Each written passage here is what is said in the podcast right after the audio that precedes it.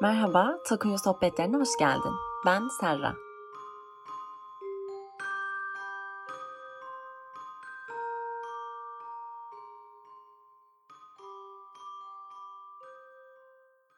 Normal insanların yaşamsal gidişatından farklı olarak ben hayatın bana farkında olmadan kattıklarını 23 yaşımdan sonra sorgulamaya başlayınca birdenbire işlerde değişmeye başladı. Bu kendini dinlememek, kendini tanımamak ve kendi dünyanı hiç keşfedememekle alakalı.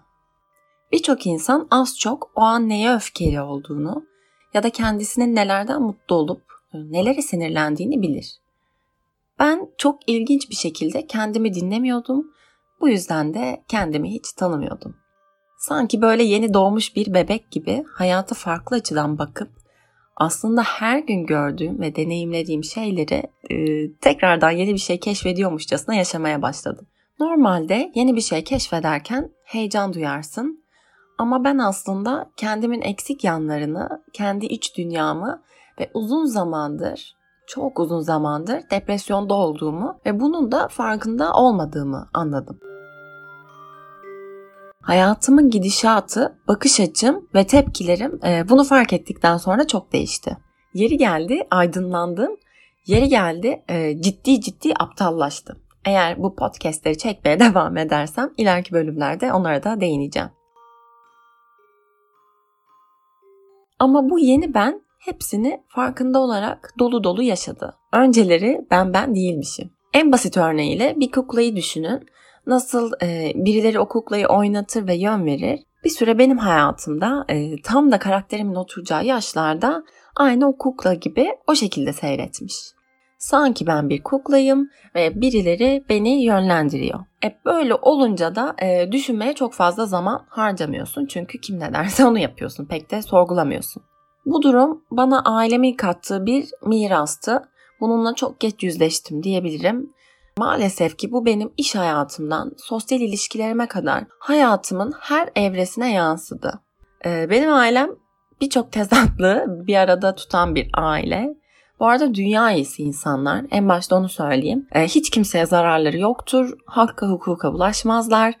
E, elinde ne varsa verirler. Çok verici bir aile. Yani hepimiz bir şekilde dedikodu yaparız ama ben ailemin dedikodu yaptığını bile hiç duymamışımdır. Gerçekten e, bu kadar iyi insanlar ama istemeden de olsa e, bana verdikleri bir zarar vardı.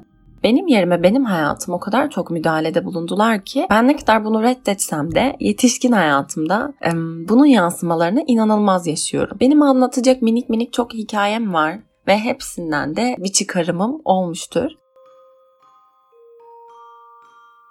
Farkındalık üzerine uzun uzun düşünmeye başlayınca bir an çıldırıyorum herhalde dedim. Normalde e, hiç kimseye açmadığım iç dünyamı podcast haline getirerek belki bir yerlerde benim gibi düşünen, benimle aynı hisleri paylaşan birileri vardır ve onlara bir şekilde dokunabilirim diye kendimi cesaretlendirdim. Benim hikayem e, konuşmasıyla küçüklüğünden beri inanılmaz dalga geçilen bir kızın çok bilinen bir haber kanalında sunuculuk yapmasına kadar ilginçliklere dayanıyor aslında. Ve hayatımızda gerçekleşen küçük, küçücük bir anın biz fark etmeden bizi ne kadar etkilediğini bilsek inanın her şey e, bambaşka olurdu. Bu konuda size ufak bir örnek vermek istiyorum. Ufak dediğim şimdi Manas destanı gibi anlatmaya başlayacağım. Bu bu arada benim hayatımdan yaşadığım bir örnek değil.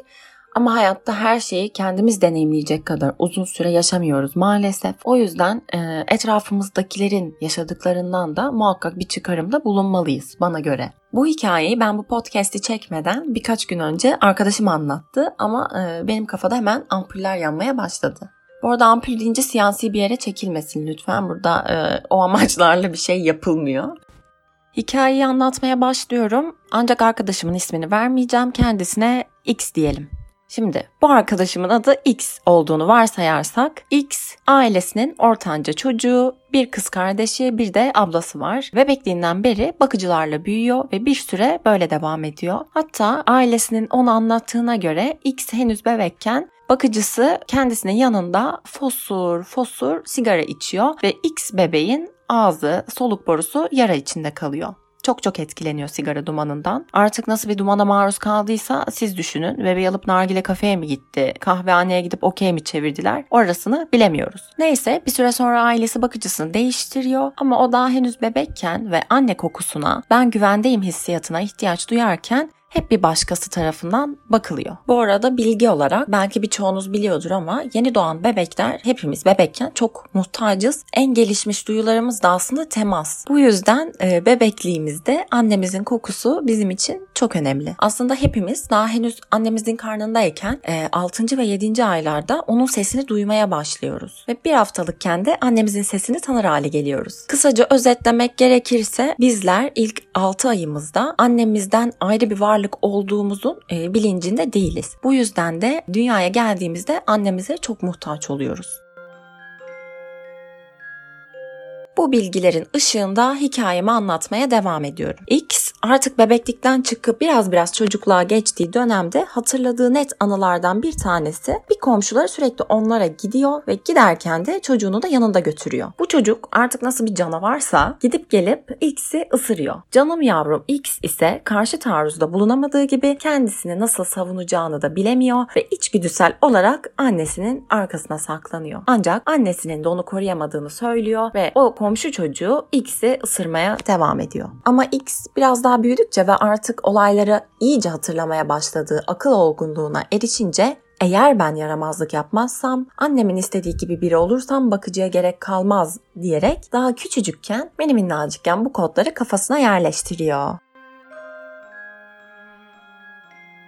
Ve yine annesinin arkasına saklanmasına rağmen kendisini güvende hissedememesi ve annem bile yavrusunu koruyamıyorsa ben kime güveneceğim kodları bilinçaltının en karanlık köşelerine kazınıyor. Şimdi tabii kendisi kocaman bir kadın ve hayatta görüp görülebilecek en naif insanlardan biri. Ama buna rağmen ilişkilerinin neden hiç yolunda gitmediğini sorguluyor. Ve en sonunda bir şekilde çocukluğundaki hatta bebekliğindeki bu anılarla yüzleşiyor. Ve fark ediyor ki bebekken yaşadığı talihsiz bakıcı deneyimlerinden sonra ve korkunç komşu çocuğu deneyiminden sonra bilinçaltına yerleşen eğer karşımdakinin istediği gibi biri olmazsam beni sevmezler kodu ve yine anama bile güvenemezken ben kime güveneceğim kodları birleşiyor ve ortaya çıkan bu değişik kombinasyonda şu anki hayatında ikili ilişkilerini sağlıklı bir şekilde oturtamamasına neden oluyor. İşte X bununla yüzleştiği noktada tıpkı benim gibi belki de tıpkı senin gibi iyileşmek için ilk adımı atmış oluyor. Hayatta önemli olan tak noktalarıdır aslında. Ben böyle diyorum. Hani böyle bir cama taş atarsın da tak diye bir ses gelir ya.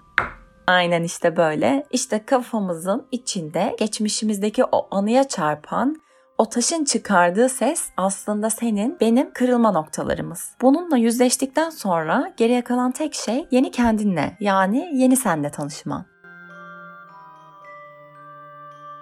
Eğer buraya kadar dinlediysen gerçekten çok mutlu oldum. Ee, bu bir introydu. Ben Serra Taşkıran ve hayatımda yaşadığım bu kendi değişimle tak noktalarını, belki sizin de tak noktalarınızı ya da siz nasıl adlandırmak isterseniz, isterseniz çat deyin, isterseniz pıt deyin ama o kırılma noktalarını keşfetmenize yardımcı olması için çocukluğumdan kalan travmaları ya da hayatımdaki tak noktalarını anlatıyor olacağım.